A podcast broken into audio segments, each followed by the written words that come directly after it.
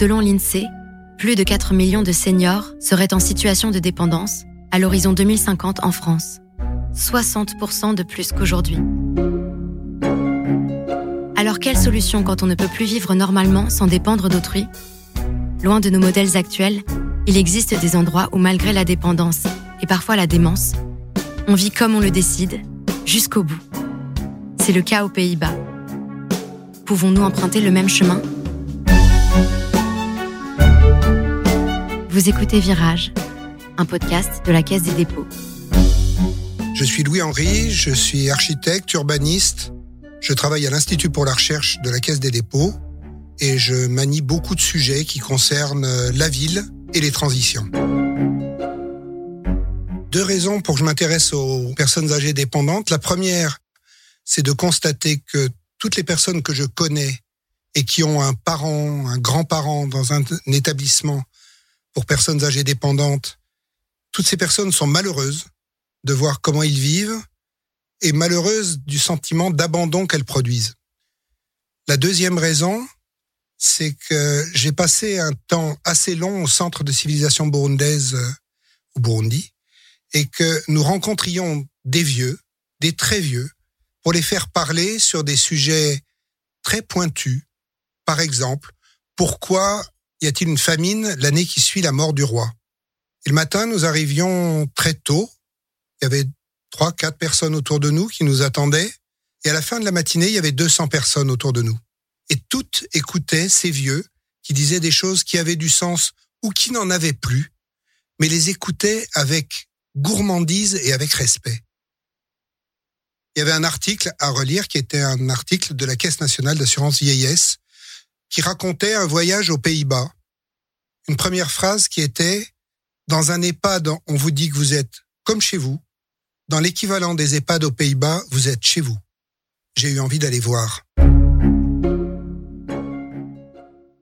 L'objectif de ce voyage, c'est de voir de quelle manière on peut appréhender la vie de personnes qui sont au bout de leur séjour, au bout de leur séjour sur Terre, et que ça ne soit pas ni le Club Med, ni un mouroir.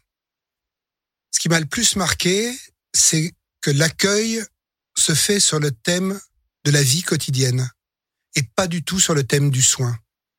Sur la qualité de la lumière le matin. Pourquoi on a besoin d'une lumière bleue le matin pour se réveiller, d'une lumière chaude le soir pour s'endormir?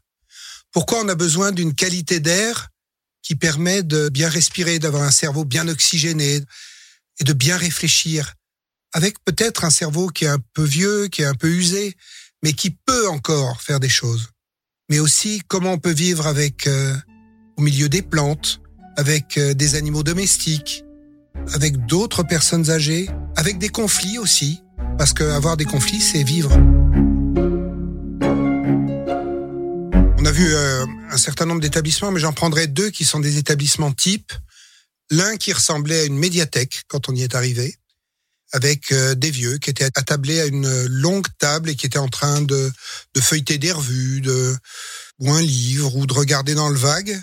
Et on a été accueillis dans cet établissement par le responsable de l'innovation. Et il nous a accueillis dans le jardin et non pas à l'intérieur de la maison, parce que dans le jardin, on ne dérangeait pas les vieux.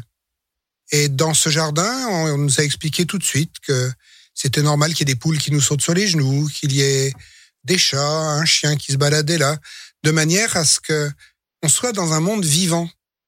Et puis l'autre type d'établissement qu'on a visité, c'est un village Alzheimer, dans lequel il n'y a que des démons. Et c'est un morceau de ville dans la ville, un morceau de ville fermé, mais un morceau de ville dans lequel on est totalement libre. On arrive sur une place de village. Sur cette place de village, il y a une fontaine. Il y a des vieux qui sont assis sur des bancs au soleil. Il y a un café. Il y a un restaurant. Il y a une supérette il y a une salle de spectacle, il y a quelqu'un qui joue du piano dans une salle, il y a un théâtre. Et dans cette vision positive, on peut ajouter aussi qu'il n'y a pas d'uniforme, pas de blouse blanche, pas de chariot.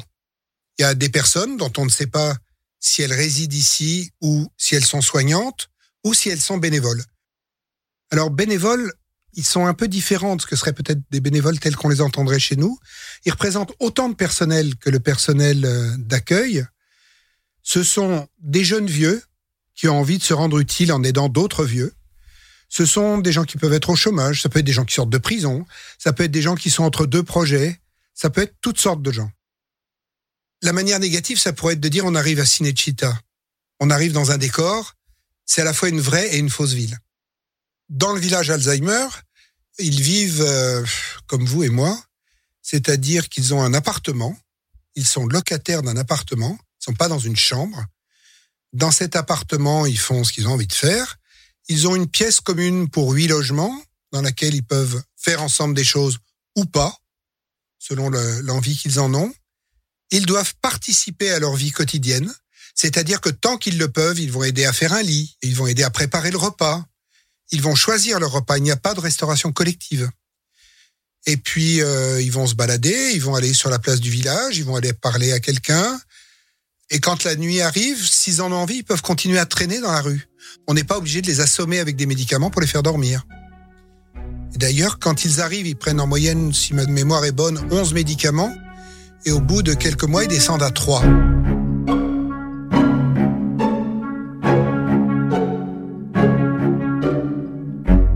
Les vieux qui sont dans ces établissements ont encore des projets.